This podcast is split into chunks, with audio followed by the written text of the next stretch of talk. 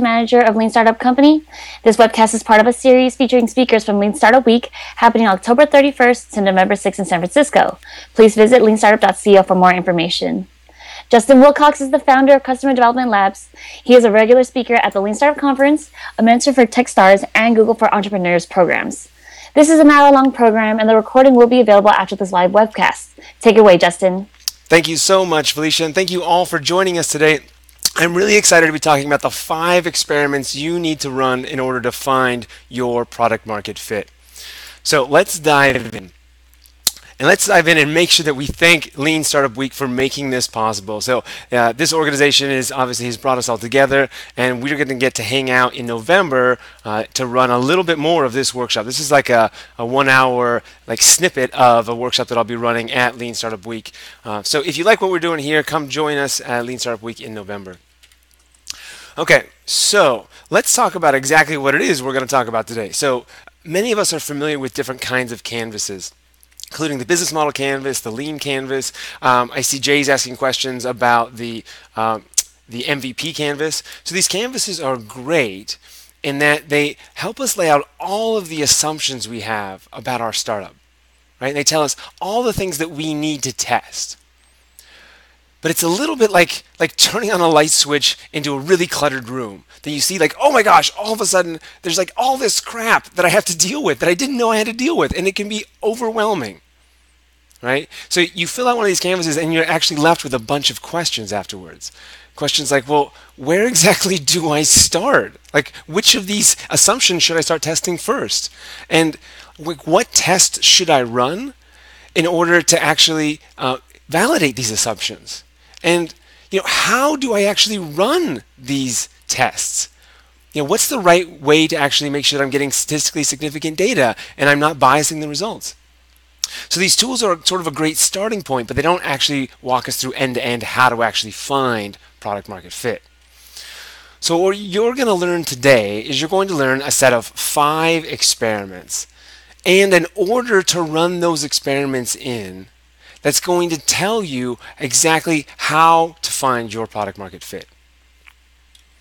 All right, you're also going to be able to identify your experiment. So you're going to know by the time you're done here, out of these five, which one you should be running right now, and you'll hopefully have a little bit of a hint of how to actually run that experiment. Okay, so that's what we're going to cover today. And while we're going to do it, you're going to see that we're going to push the envelope you're going to do things that I promise you didn't think you were going to be doing today because this is not just a traditional web webinar. This is actually a workshop. And so with that in mind, you're going to be doing more work than you expected and then I've been doing a lot more work than I expected on my end to go put this whole thing together. So this platform that you're using right now is a labor of love and it's a labor of love that I built because webinars are lame. Webinars are lame because humans and adults, we don't learn by listening, which is what most platforms enable us to do. We learn by doing. And so I've built this, this thing here so that we can actually do together. So we can actually do a workshop, much like we'll do at the conference, but we can do it from around the world. So what the difference is between this and a traditional webinar is that you are actually going to work on your startup while we're here today. Uh, You'll also be able to get feedback from me. So there's an opportunity where I'll say, hey, if you guys want some help on the interactive exercise that you're doing, say yes, say, and then you'll sort of basically raise your hand, and then I'll go and I'll actually look at what you're doing, and I'll give you feedback on it. So pay attention for that if you want some help during this workshop. One other thing to know about the platform is that there's a between your bandwidth, uh, there'll be a between a 10 and 30 second delay between what I say and then when you hear it. So uh, it takes a little while for the internets to catch up. So just know that that's happening. But let's dive in and, and make sure that you guys understand what the, what the platform, how it all works. Um, if, by the way, if you have any feedback on the platform or anything at all about the talk, please, please let me know. You can hit me up on Twitter at, underscore, at Justin underscore Wilcox. I'm super hungry to make this experience as good as possible so that we can keep learning from each other. Okay, so with that said, let's explore this little platform of ours. Below the video here, you've got a place that you can ask questions, and my teammate Liz is there moderating. And so you can see that Jay's already asked a great question here, uh, and we've talked about it, the, the comparison between like what I'm going to talk about today and MVP Canvas. These canvases, again, these are tools that help us understand like all the things that we need to do, but don't show us how to do it. Um, so you can ask your questions down below. You'll also be able to vote up questions. So we have a little survey here that I can see that you know most of us are in the startup category. These all started with 50 votes, by the way. So uh, most people are in the startup category. We got some some corporate, and then a little just one person who's evenly split. So about two to one on startup. So please vote below so that I know who exactly that I'm talking to, and then you'll also be able to open up and um, you'll also be able to vote up other questions that you see people ask uh, so that I order them, answer them in, in the order they come up. now, over on the right hand side is a bunch of fun stuff. So you've got your own copy of the slides. So you can go forwards and backwards with those slides. And you can take screenshots of them, you can open them uh, in full screen, you can download them, do whatever you want with those slides. You've also got the ability here to, I'm going to make uh, something active now. You should be able to see the notes screen. So on the notes page, let me show you what that looks like. The notes, you actually can take your own notes during the section. You don't have to open up another window if you don't want to. Um, so you can type in whatever notes you want. Notes you want. Uh, down here, and then you can copy and paste these into an email when you're all done.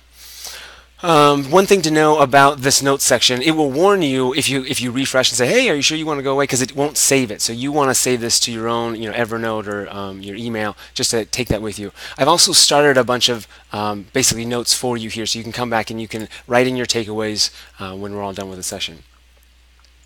Okay, so that's what we're looking at today as far as the platform goes. Let me come back here to our slides.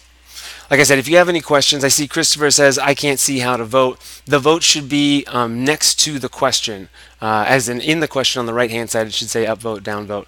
Um, if you still can't see it, let us know. Uh, but hopefully other people can see that. Okay. So now let's dive into, there's going to be some other stuff coming up on the right hand side, but let's dive into the meat of our program today. So we're going to talk about who I am, just so you know why I'm the guy talking to you right now. We're going to talk about what product market fit actually is, so you have a working definition. We're going to talk about those five experiments you need to run to find product market fit, and then we're going to identify your experiment so you know what to do once you leave this session. And then finally, I got some, some fun stuff to, to give you guys. Okay, so who am I? Um, uh, okay, so who exactly am I? So I am the author of Customer Development Labs. So I am the guy who's going to help you um, uh, understand how to do customer development. So there's a lot of great people out there who understand like why we should do all this stuff. So why lean startup is important, why we should do customer um, customer development. Uh, I'm the person who talks about how to do it, and it's because I've had actual experience applying it in my startup. I've read all the books and I wondered how exactly do we do this stuff. And so I wrote this blog that talks about that, that talks about the how. Okay, um, so as a result of this blog that talks about how to do this and how I turn my company around, all that good stuff, I get to go and I teach around the world at a number of different startup communities. Um, and of course, I get to hang out at the Lean Startup Week and other great events. I get to work with startup accelerators and teach them all about how to how to do Lean Startup. I work on curriculum design with a number of amazing organizations. Obviously, I do some mentoring and speaking as well. I've got this workbook series called the Focus Framework. We'll talk about that in a little bit a little bit later. And then I also work with large organizations as well, helping them understand not only how to apply these principles, but also how to teach them within their organization. So if you have any questions for me about this, uh, about my background, about my companies, about my criminal record, anything like that at all, please feel free to throw them down below.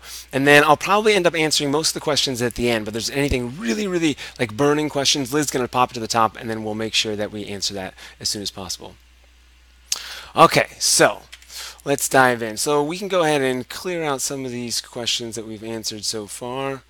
All right, and then I'm going to dive into what is product market fit. now, this is a term we talk about a lot in our community. but not, not very many of us have an actionable definition for it. So that's what we're going to come up with today. We're going to reach out to the man who coined the term product market fit, Marc Andreessen. And he defined it as being in a good market with a product that can satisfy that market. All right, now much like the canvas, this is a great starting point, but it doesn't give us much to actually like dive into and take action with, right? Like, what does being in a good market mean? Well, I argue that while Marc Andreessen is the one who coined the term, you are the one who gets to define it.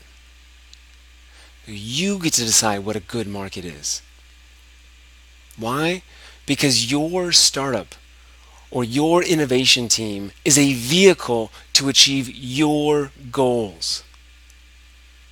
You're doing this not for someone else, right? You're not doing this to IPO for someone else. You're doing this for you. Right? So you get to decide what a good market is. If you're on an innovation team inside a corporation, you get to decide what success looks like for your team based on the input from the people above you and your peers. So you guys get to decide what success is. And once you define what success is, all of a sudden this definition of product market fit becomes a little more actionable. Now we can say, you know what, product market fit is being in a market that can achieve your goals with a product that can satisfy that market. Now, this is a little more accurate, but it's a bit of a mouthful, so we can simplify it even further. I'll say that product market fit is satisfying a market that satisfies you. This melding of your needs and your customers' needs, that's the fit we're looking for. That's what we're aiming for. So what we're going to do today is we're going to define what satisfies you. Because once you know what satisfies you, you can, you can start finding that mesh. And I'll tell you, so many teams have not taken this time, and I'm guilty of it myself. You don't even know that you need to do this because you sort of think like, oh, I've got an idea for a product, so I run out and go build it. But it turns out when that happens, you, you've seen it yourself. You're, you're overwhelmed with the number of decisions you need to make. Should we raise funding or not? Should we target this customer or that customer? Should I have this feature or this that feature? How much should it cost? You have all these questions. How many people should be on my team? And until you know what exactly is going to satisfy you, until you've defined that in a measurable way, you can't answer any of those questions accurately. And so you're bouncing around trying to figure out what you should do. So once we, we define what satisfies you, it's going to make all of your decisions easier whether you're on a startup team or a corporate team, having a shared, common, measurable goal for your startup that's irrespective of your actual product is going to make all of your decisions easier to make. It's also going to give you the confidence to pivot. so when teams start a startup, there's often this amazing, incredible passion to, that drives them through the ups and downs of building a company. But that passion is like deadlocked. It's, it's got a death grip on the product they want to build. And they say, you know what? No matter what anyone says, I'm going to go build this product. Then they claim that they want to go do this validation work to make sure that the world actually wants this product, but they're so emotionally attached to the product that when they go out and talk to customers, one of two things happens. They either they hear what customers say and say, "Oh, you know what? My customers just don't get it. I just need to keep going. I need to add more features because they're so attached to this thing they want to build." Or they actually listen to the customers and they say, oh my gosh, my customers don't want this thing. There's nothing for me to do. I'm going to go do something else. Both of those options are horrible. We don't want you doing either of those.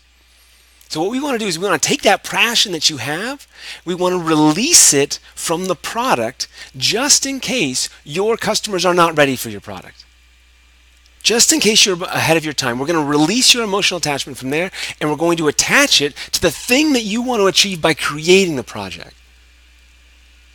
So, by harnessing your emotional attachment and putting it to the ultimate goal you want to achieve, you're now free to listen to your customers when they say, oh, That's not what we want. Because you say, Oh, you know what? It doesn't matter. I didn't want to build that anything. Ultimately, I want to achieve this goal. So, I'll build whatever it is you need me to build in order to achieve this goal. All right, the third thing that defining what satisfies you is going to do is it's going to unify your team. The number one reason teams dissolve, break up, fight is from misaligned visions, misaligned personal visions. Right? One person wants to IPO, another person wants to lift a thousand people out of poverty. Until you've actually sat down and talked about, okay, what do you really want out of starting this company, and had that sometimes awkward conversation with your co-founder, you're you're setting yourselves up like you might be walking into a pit, you know, a year, two years, five years down the road where you find out, oh my gosh, we wanted the wrong thing, and it was leading to conflict the entire time. So I'm going to show you how to actually do this for yourself and how to take this and do it with your team so that you guys can all have a unified vision of what it is that satisfies you. All right, with that, let's get into this. I'm going to turn on another uh, activity here. So we're going to go active here. And I see that Arthur has a question asking, how is this different than crowdcast.io? So we're about to get into it. You're going to see why this is different because we have actual interactive exercises that we're going to do together. Um, like I said, I want this to be a workshop um, where you're actually working on your company, and we're about to dive into it. So you're going to declare your victory, uh, which is something that I don't know that uh, Crowdcast can do. So let's hide this one. And what you're going to do now is we're going to do this together. You're going to click the start button, and you're going to be incredibly impressed by the animation that comes up. Okay, so if you're ready, you're going to click the start up, and then, oh my gosh, that was amazing you can't even believe how amazing that was. So uh, what this is supposed to replicate is uh, you actually, if we were hanging out in person, I would actually give you a worksheet. And so we're going to fill out this worksheet together, but in a digital way. Okay, so now what you're going to do is you're going to click next again. And you're going to see that uh, a little blank comes up here for you to write in the date. So go ahead and write in your date right now, 6 2 2016, and then click next again and you'll see that it says that on this date, what you want to do, number one, is you want to create, oh, this will say right here on yours, you want to create a, and then you want you to fill in the blank. What's the product? What's the service that you want to create? So I'm going to say for mine, maybe it's lean startup peer groups. All right, so write in the product or the thing that you want to build there. If you don't know, that's fine. Put don't know, but go ahead and put that in there. Then click next. Now I want you to write in who's the customer that you want to help. Like who in your mind is like, okay, who's going to use this product, right? Who who are you building this company to serve? Okay, so I'm going to say startup founders. Okay. So now what I want you to do is I want you to click next again and then hold your breath because this is about to be another amazing internet animation as we fold the worksheet over. Okay, so you folded the worksheet over and you've revealed a new contract with yourself. The contract says, I promise on this day, even if it means never building lean startup peer groups, and even if it means never helping startup founders, I will declare victory when I achieve, and click next, number of things. So you can see what we're doing here. We're recognizing that, yes, this is what you want to build and this is who you want to serve. But in the event this product is before its time, and in the event that these people do not want your help, we need you to have a victory that is not tied to them specifically, just in case they don't they're not ready for you to help them. We need a victory that's tied to you and what you ultimately want to achieve. So what I want you to do here is I want you to put in a measurable metric that's going to represent your victory. And I'll give you a couple examples. One great example uh, is money. Money is a great measurable metric. Um, One million, I'm going to say dollars in the bank is my victory. Now, I want to recognize that for many of us in our cultures, it feels kind of icky and gross to have like a, a dollar figure associated with our victory, right? Like none of us wants to be the person who like does it for the money. But I'll tell you, if you're starting a company for reasons of financial freedom, for financial security, knowing that, knowing that that's why you're really starting a company, the faster you can get those things, or the faster that you recognize that's that's why you're really starting a company, the faster you can go get those things. Because you're gonna you're gonna free yourself from the emotional attachment to these things just in case the world doesn't want them. All right, so I, I love any sort of money driven metric. If you're on a team, it can be uh, a million dollars um, in new profit, or if you're on a corporate team. Um, you can be income, so you know, hundred thousand dollar a year income. Uh, so any any money driven metric is fantastic here. Um, it can be impact related. So let's say I want to help, you know, 1,000 customers. Now, the trick with this one is that you notice how I've used the word customers. I haven't used startup founders. If you're going to have an impact oriented goal, it needs to be very, very broad to account for the fact that these customers may not actually want your help at all. Or the help they want has nothing to do with what you want to do. So your victory needs to be very, very broad. And I want you to think about this like sit back and actually imagine you are a successful founder or a successful team leader. And I want you to think about like what comes to mind. Like what emotions come to mind? And how are you going to know that from a measurable perspective if you have achieved your victory? So I'll, I'll give you a couple seconds to do this on your own, um, but I also want to offer a couple like let two parents proven wrong. You know, anything that's measurable here is going to do the trick. That's what we're looking for. And it needs to not be associated with these two things up here. So if you talk about your product at all, or you talk about these customers in here, we, we got to go change it um, so that it's not associated with those things. All right. Next up, if this is your opportunity for feedback, if you want some help defining this right here, defining and making sure that you've got a measurable victory that's not tied to something that you may not be able to affect, all, all you have to do is type in the word yes here. If you type in the word yes, then I will go take a look and then I will give you feedback on it and I will show it to everyone else that we can all learn together. So I think we have a pretty intimate session here. So I've got some an opportunity to actually give you some feedback. So if you want some, I would love to take a look and make sure that you're on the right track. So go ahead and type yes in there. Uh, if you want to, you can also fill in the emotion that you're going to feel. And this emotion, I'll tell you, like this is this is secret sauce right here. At the end of the day, you're not starting a company to achieve this. At the end of the day, you're starting a company to achieve this. You're working on a project for your company to achieve this. There's some emotion, maybe it's pride, maybe it's validation, maybe it's security.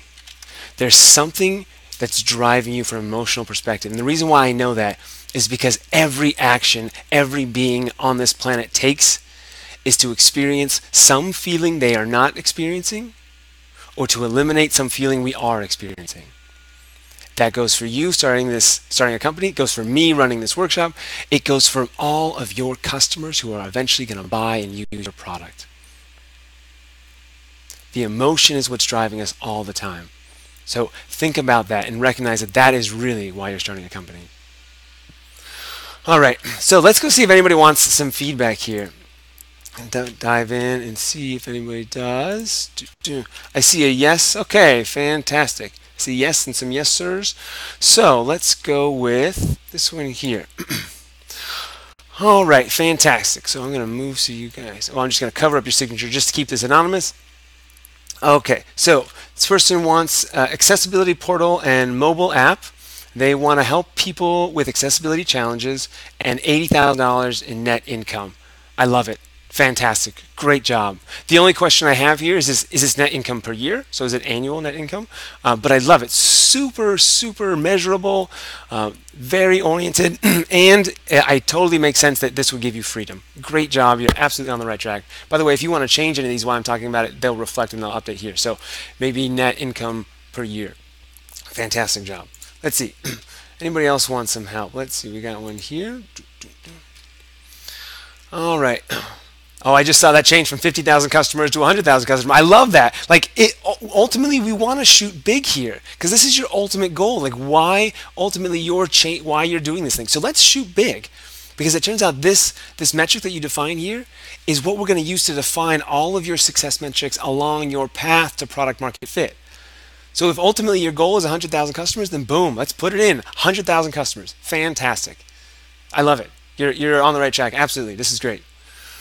Okay, who else we got?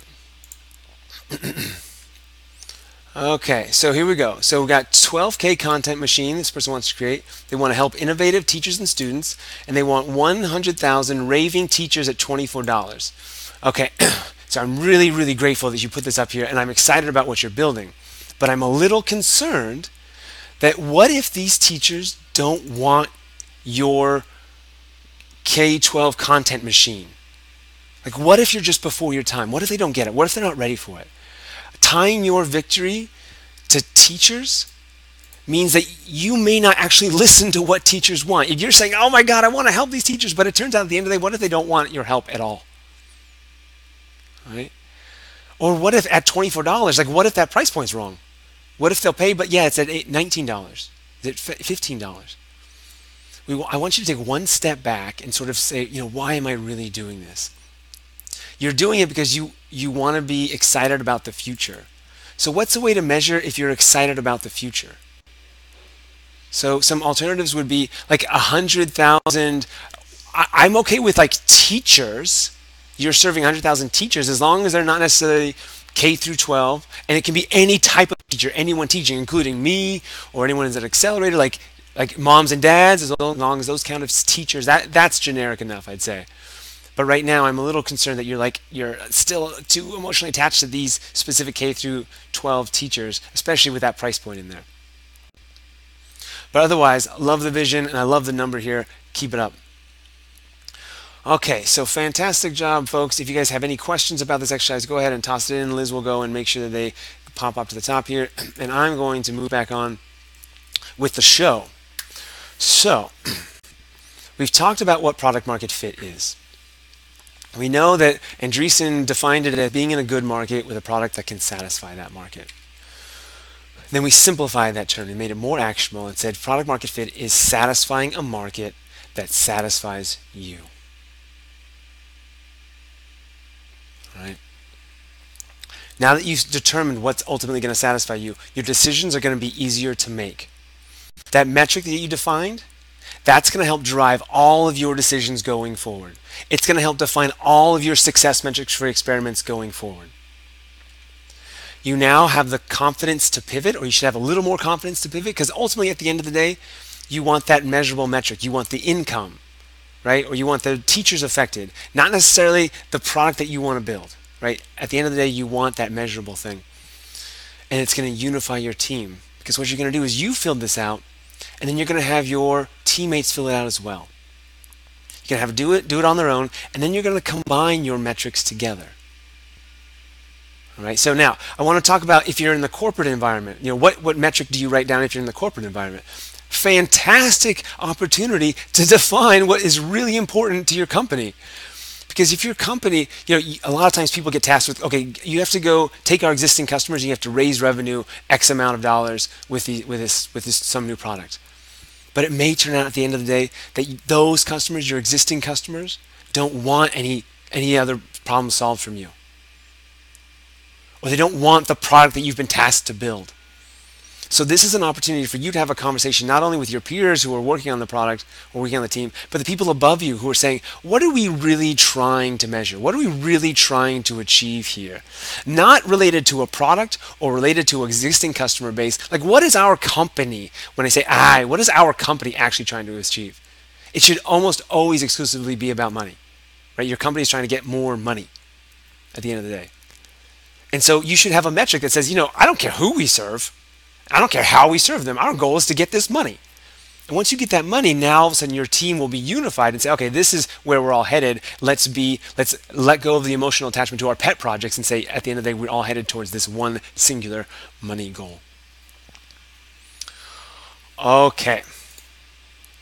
Takeaways. I want to make sure everyone has a takeaway from this exercise. So go into your notes section here and I want you to write down in the declaring victory what your what your victory is. So I'm going to go back to mine here, and you can just copy and paste this in here if you want. Go back to my notes. declaring victory. Two parents proven wrong. Just heads up, my parents are incredibly supportive, so I don't have this problem. But you get the idea. All right, so let's go back to our show here. Again, any questions you've got, i am going to have some time at the end to answer these questions, but let's rock and roll. Let's talk about, now that we've defined what product market fit is, let's talk about the five experiments you need to actually achieve product market fit. So we've already talked about how the canvases are great, but they leave us with, with a number of questions, right? So we're going to talk about the five assumptions ultimately that you need to validate and their relationship to five experiments. Each one of these assumptions correlates to a specific type of experiment. these five assumptions I'm going to talk about are all based on one underlying principle. And since you found us through the Lean Startup Conference, you're probably already familiar with this principle. So I'm not going to spend a lot of time on it, but I will hit it. At the end of the day, oh, let me move my move me because this is important. At the end of the day, customers don't buy products. We sort of hinted at this before, right? Customers don't buy products. Customers buy solutions to problems. No one cares about your K 12 content machine. No one cares about my lean startup peer groups. No one cares even about this workshop or this platform, any of that stuff. What people care about is solving their problems. Remember when I talked about that emotional thing at the beginning? The reason why we talk about problems here is because any emotions that are driven by real hair on the fire, hair, hair on fire problems are people, things that people are actively motivated to try and solve. Your product is just a way to help them resolve that problem, but at the end of the day, their problem is the thing that they're looking to solve. So we want all of your attention, all of your team's attention around identifying and solving a problem by way of a product. But you notice that the problem is the emphasis first always, and then the product always comes secondary. Okay, so now that we understand this one core principle to these five assumptions, let's talk about these five assumptions that you need to test. They are as follows, and they go in a specific order. The first assumption, the most difficult and the most important to prove, is that you can find people who are already trying to solve the problem that your product wants to solve. What I mean by this is you've got an idea for a product, it must solve a problem in order for anyone to use it, and there must be people who are already trying to solve that problem, who are your customers? If there are not a group of your customers out there who are already trying to solve this problem, you have no company to build. These are, the, are called our early adopters. And without early adopters, they, you will get no traction. No one's going to be desperate enough to give your no name startup or your no name product the time of day unless we find those people who are already trying to solve the problem. Once you find those people who already solved the problem, though, then we get to move on to some more fun stuff. Then you're going to validate that those people who are already trying to solve the problem want your help solving it. Now, just because you've identified that there's a problem out there that people want to solve does not mean that you can reach them in a scalable way, and it doesn't mean that you can speak the language you need to speak so that they buy in and say, oh, yes, yes, this person understands my problem. I want to engage with them. I want to give them my money. I want to give them my usage or give them whatever. So here we're going to actually do the marketing testing. You're going to test do people actually care enough about the problem that and can you find them through the right channels and can you describe the problem with the right, right words, your marketing copy, to engage them with your solution? All right, so that's the second assumption you need to test. We'll talk about how to test these in just a little bit, but I want to talk about the third assumption. You've proven they want your help solving it. You've offered a solution with, to them through a marketing channel with marketing copy. They are engaging with your marketing outreach. That's fantastic. Next thing you need to prove is that they will pay you to solve it.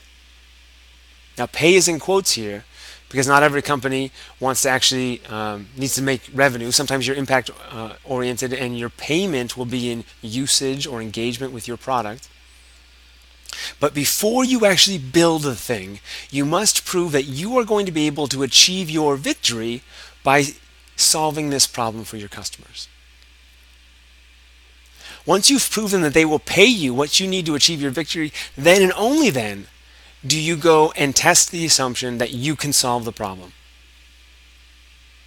Now this is this is classically where people start, right? We classically start here, like you know, with an MVP, um, testing if we can solve the problem. but the reason why that's listed fourth is not because it's necessarily going to be easy, but I tell you, it's definitely easier than finding people who are already trying to solve the problem. It's easier than making sure your marketing is working. It's easier than generating sales. So this one is fourth because it's not necessarily going to be easy, but it's easier than all the rest. Because we as humans are fantastic problem solvers. I am almost entirely confident that if you identify a problem that people are already trying to solve and they want your help solving it and they'll pay you to solve it, you will find a way to solve it. So that's why we start that. That's fourth. Once you've proven you can solve the problem, now you start scaling. You start testing if you can achieve product market fit. All right, so these five assumptions correlate to five experiments you need to run in order to find product market fit. These experiments all align with five specific phases of your product market fit journey. that first one is called finding early adopters. And we talked about this a little before. These people who are already trying to solve the problem, that's the definition of an early adopter. If you're familiar with the diffusion of innovations curve, early adopters, early majority, late majority laggards, the definition of an early adopter, someone who's already trying to solve the problem. So you need to go find them and figure out if they exist. And the way you do that is through customer interviews. So this is the experiment you need to run when you're at the finding early adopters phase. And this is going to tell you, are there people trying to solve the problem? And what words they use to describe the problem? That's going to be your marketing copy. And where are they looking for solutions to the problem? That's going to be your marketing channels. You're going to combine those three things into an offer test. This is where you're going to use the words that customers use to describe their problem and your, the marketing channels they use to where they look for solutions and you're going to offer a solution to their customers and you're going to measure how many people actually engage with that offer. So the tests here look like cold outreach, so cold emails, cold calls, ads, whatever channels your customers say they look for solutions, conferences. Those are the channels you're going to start doing your offer test. You're going to offer solutions and you're going to measure how many people actually interact with you. That's going to give you the chance to actually iterate and improve your marketing outreach. Once you've proven that enough people are engaging with your outreach, then you're going to move on to currency testing. This is where you test if people actually will give you the money you need to achieve your victory. And you do this with landing page pre-sales in the B2C context or letter of intents in the B2B context. Context. If you guys want help with B2B letter of intents, just ask in the questions below and I'll talk more about how we actually get enterprises to basically pre-order our product. All right, once you're done with currency testing and you've proven that, yes, I can achieve my victory if I go build this thing, then you start utility testing. Utility is just a fancy word for providing value. Can you actually solve people's problems? The test you're going to run here is not a simple software product. So a lot of folks think that like MVPs should be like very simple products. They should be beta products. I argue an MVP, these are all MVPs, is what I would argue, but the most important MVP to run right now is a manual solution. Solve the problem yourself. You be the solution to the problem. You be the software.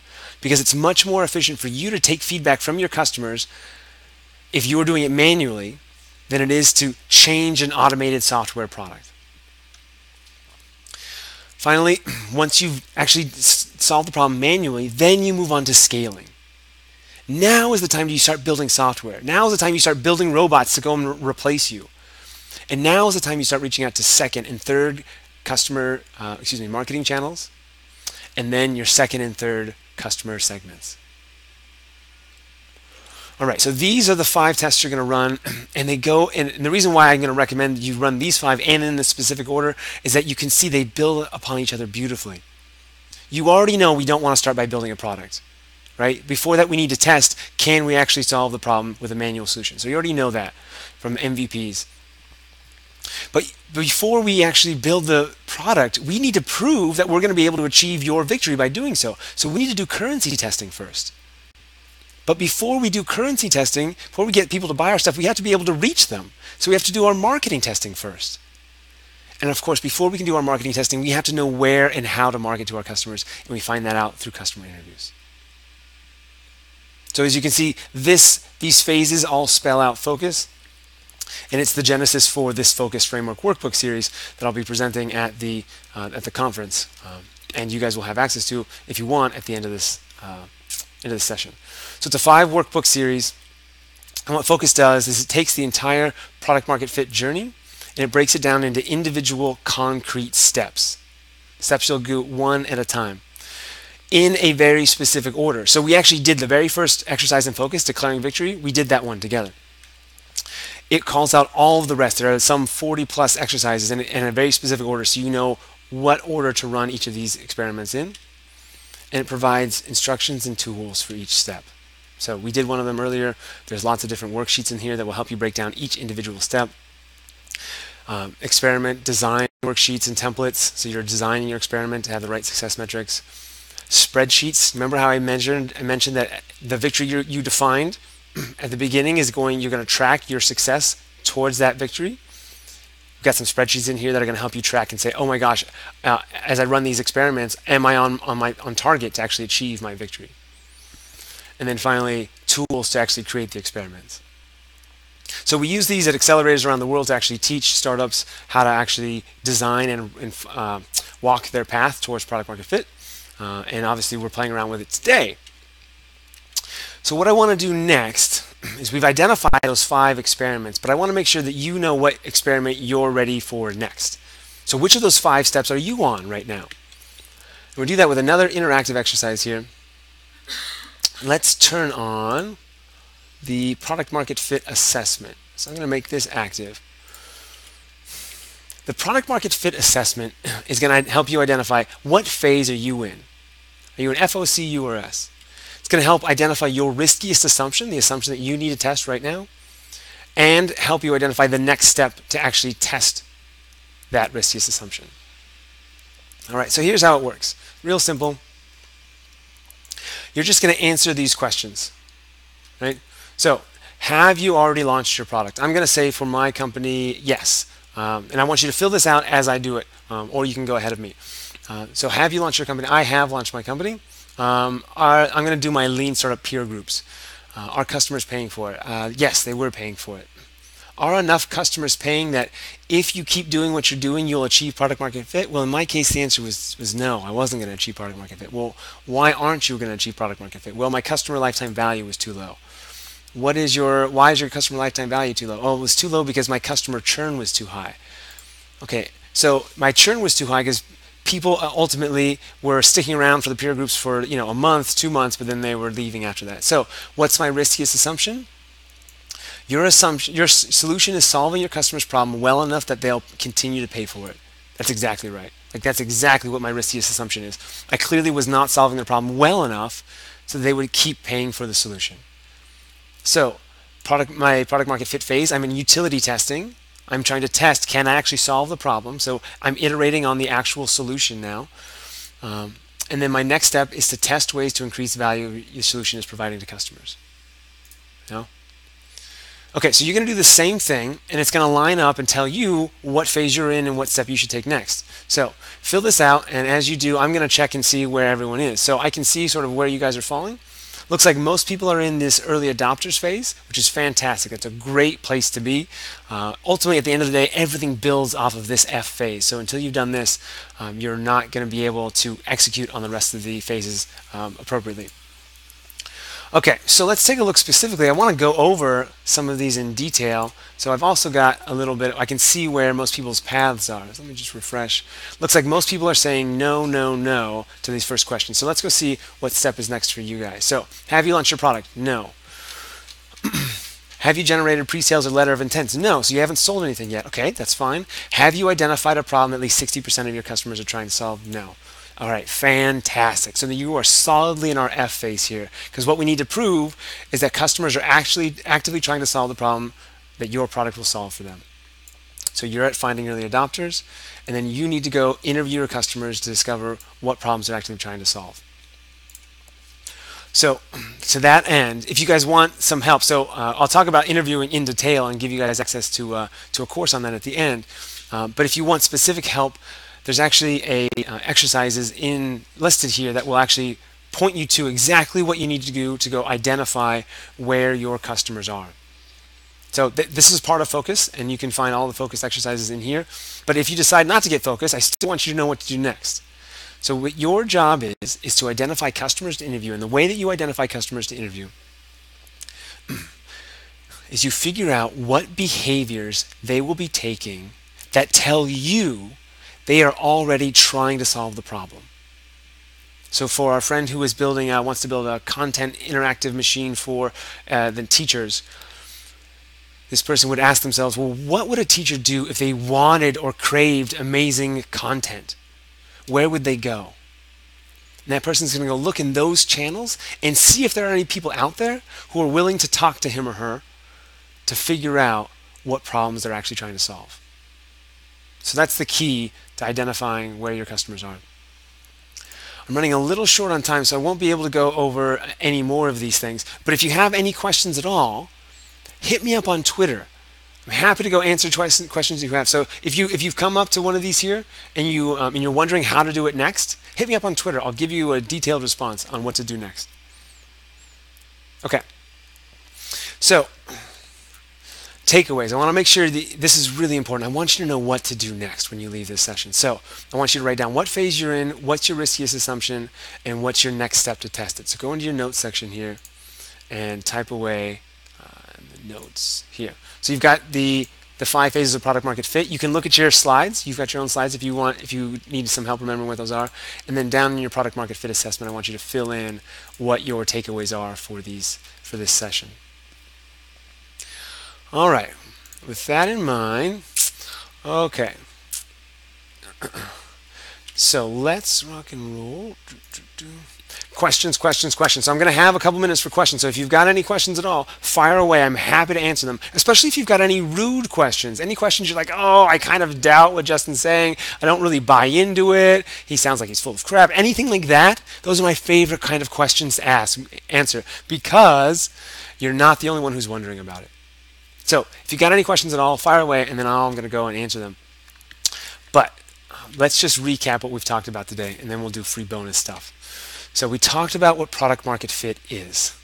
Satisfying a market that satisfies you. We know that once you define what satisfies you, all of your decisions are going to be easier to make. It's going to give you the confidence to listen to your customers and pivot when necessary, and it's going to bring your team together. You declared your victory, you wrote it down, and then you learned the five experiments you need to run to actually achieve those victory and the order you need to run them in and you identified which experiment you need to run next. You know that customers don't buy products, customers buy solutions to problems. You learned the five assumptions that we talked about and how they correspond to the five phases of product market fit and the five experiments you need to run and the order you need to run them in. All right, with that, let's talk about free bonus goodies. Okay, so I want you to have one number one takeaway that you write up. So one thing that you're going to take away from this entire session. I want you to take that with you too. Um, the other things that I want you to have, bonuses. Here we go. Bonuses. I'm going to make this active. So a couple bonuses I want to offer you guys. Number one is a free email course on customer interviewing. I saw a lot of you guys were in the interviewing phase. That's your next step. So this is perfect for you. Type in your email address there, and we'll get you um, the interviewing course. It's going to tell you who to interview, how to ask for an interview, what to ask during the interview, what to do with their answers, all very actionable stuff on how to actually conduct your interview. So go ahead and fill that in. And then, bonus number two, today happens to be like it's just coincidence, but today happens to be the last day of the crowdfunding campaign for the Focus Framework.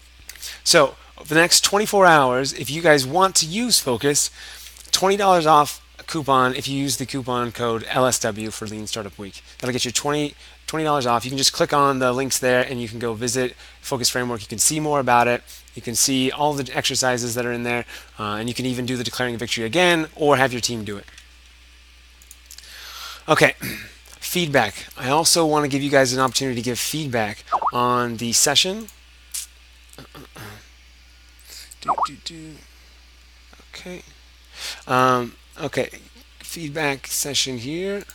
Uh, so hopefully you guys have a feedback tab up now, which is going to uh, a place for you to actually leave your feedback on the session, on the platform, on the things I talked about, on my haircut, anything you want. I want to know how we can make this experience better and what we shouldn't change that worked. Okay, so do, do. All right. Next up, we're going to do uh, questions. Okay, so questions here. I'm going to just check real quick. I'm hearing from um, from Felicia. If you have a chance, I wasn't able to hear. Okay, so it looks like we might have had some audio issues. So I'm gonna I'm gonna wrap up for Felicia. I'll still invite her to come on and do a little outro once we're done. Um, but I'm gonna try and hit up a couple of these questions real quick. Okay, so people who um, move into questions here. So the question I'm answering now is um, Arthur was asking people who solve the problem. when I was talking before, you have to identify people solving the problem. Great question. No, I'm not talking about competitors. I'm talking about the actual customers. You got to find customers who are actively trying to solve the problem. Uh, just quick note on, on competitors. You'll notice that they were not listed in any of the steps. That's because to me, competitors are way, way, way less interesting than the problem you're trying to solve and the customers you're trying to solve it for. You only care about customer competitors when your customers mention them. Until then, they're not real competitors. All right, so moving on. Let's do what why satisfy me to not get attached to my solution and my ideas. Um, why satisfy needs? Oh, I, I, hopefully we covered this, like why you want to identify what satisfies you as opposed to attaching to your solution idea, because the world may not want your solution or uh, your customers may not want your product, and we want to prepare for that. Because in fact, most of the time they don't want it. And what happens if you're too attached to the the product and the customers that you want to serve? ultimately, if they don't want if they don't want what you have to serve, either you have to like keep going anyway, which is super unfun because you're going to end up hitting a brick wall, or you have to give up entirely. That's not to say that you can't be excited about serving those customers or building your product. It's just that uh, creating and associating your victory with that thing is bound to end up in in it's not bound, but it's almost guaranteed to end up in, in a non-happy place. Okay, so let's do this one. Unanswered. Okay, Ernie, what is the most successful company that applied your model? Okay, great question, Ernie. Thank you so much for asking this question. So first I want to recognize that this is a relatively new model, right? We just uh, announced the Focus Framework um, workbook series at the beginning of this month. That said, I've been teaching this model at accelerators for quite a long time. Um, there's a, a, company called Clinify that's based in India that does, that does medical record processing. They are going off the charts. They raised well over a million dollars, and they have um, they have a ton of different customers who are using their product to do. Basically, it's this weird hybrid. It's not like a full EMR. It's a um, EMR in the uh, in like tablet-based hybrid. Um, so I don't have details. I can't release the actual like numbers that they have, uh, but they are growing like hotcakes. There's another company, um, its name escaping me at the moment, but they are doing remittance payments for healthcare. And they did the same thing. They did a bunch of testing with. Um, um, by testing via text message whether or not people would pay for their parents' healthcare via text message um, before they did any of the other work. Um, so, so yeah, great question. I'll keep you posted on any other um, super successful um, programs that are using this this framework. But know that at the end of the day, this is lean startup. This is not like some random new thing. This is just ordered and structured lean startup, right? It's just done in a more efficient path than what I've seen available for most companies. Okay, so uh, I'm going to add on here. So let's see, what else do we got? Uh, Oh, Param. Okay, so we got a long one here. So we've added a feature that solves a key problem. We identify the current solutions in the market. It turns out it turns out our customers use the product and stop using it because our product is missing some features, okay, that current solutions have, and we strategically chose not to develop. we've had about four to five customers tell us they need these features in the B2B space. Is it wise for us to shift our focus and add these request, requested features, or should we continue to find customers that will find our product before committing to the new features? This is a fantastic question. So, I mean, basically, their customers are saying, hey, we want this thing. And they're wondering, well, should I talk? Should I keep serving the customers that want the thing, or should I go serve a different customer segment? Uh, this, is a, this is a classic problem that we'll run into at some point. So what I want you to do first is I want you to identify if you add the features that you want, that, the, that your existing customers want, will you achieve your victory? So I want you to write down your victory. I want you to have the path towards achieving your victory. And then I want you to identify um, uh, if you add those features, will you actually be able to scale and reach your victory? If so, I say go for it. Give the customers what they want. If, however, you will not be able to achieve your victory by serving your existing customers, now it's time to go test if you can identify other customers who are already trying to solve the problem that you want to solve for them. If you can do that and you're on the path to achieving your victory that way, then you go do that. If they're both going to achieve their victory, then find the one that achieves your victory faster and do that one. If neither of them are going to work, then you'll go back to the drawing board and you'll find another customer segment. So base everything on your victory and then build your entire um, path to product market fit based on that victory. Fantastic question. All right, my friends, I'll, I'll, hit up this last one. Uh, my engagement with Eric. Has he reviewed or refined this product? Um, so Eric, Eric knows about Focus. He tweeted it out. Um, I don't know that he's actually had a chance to look at it at all. I think he's got his own book that he's been releasing recently. So I think he's super busy there. Um, but yeah, as far as I know, uh, Eric digs what I'm up to because I've been at his conference and spoken uh, quite a few times. So I can say that much, but I can't actually speak to uh, whether or not he's actually reviewed or refined it yet. Uh, but fantastic question. All right, with that, I'm going to uh, wrap up here, and I'm just going to make sure that everyone knows. Uh, I, I want to thank you for attending this webcast. the Focus Framework is available. I want to thank Lean Startup Week for making this possible. I want you to know that uh, I will be running a session at Lean Startup Week, a workshop, a full workshop where we'll dive like, oh, you guys can't see my slides. Hold on, hold on. I'll be running a full workshop at the Lean Startup Week on Focus Framework, so you'll get the worksheets and you'll play and we'll do it and we'll hang out. We'll probably get through maybe the half of the first workbook or so, um, and so we'll actually be able to give you feedback there. Okay, and then I'm also going to say we'll be on the next webcast will be on June 16th. I think it's Ash Maurya, so definitely check that one out. Um, and then for more information, I want you to go to Lean Startup Co. So let's go ahead and Liz, could you pop up just a Lean Startup Co. as an announcement in there so everyone has uh, the where to go for that. You can also just click the Lean Startup Week uh, link at the top corner. Check that out. Uh, and I think they've got a sale going on, so they're uh, discounted prices through the 31st of July. So definitely check that out. Um, all right. Oh, actually, it's going to be leanstartup.co. Um, okay. So with that, thank you so much for attending this session. I'm super grateful to have you guys and your questions. Hit me up on Twitter if you have anything else. And I hope to see you at Lean Startup Week. All right.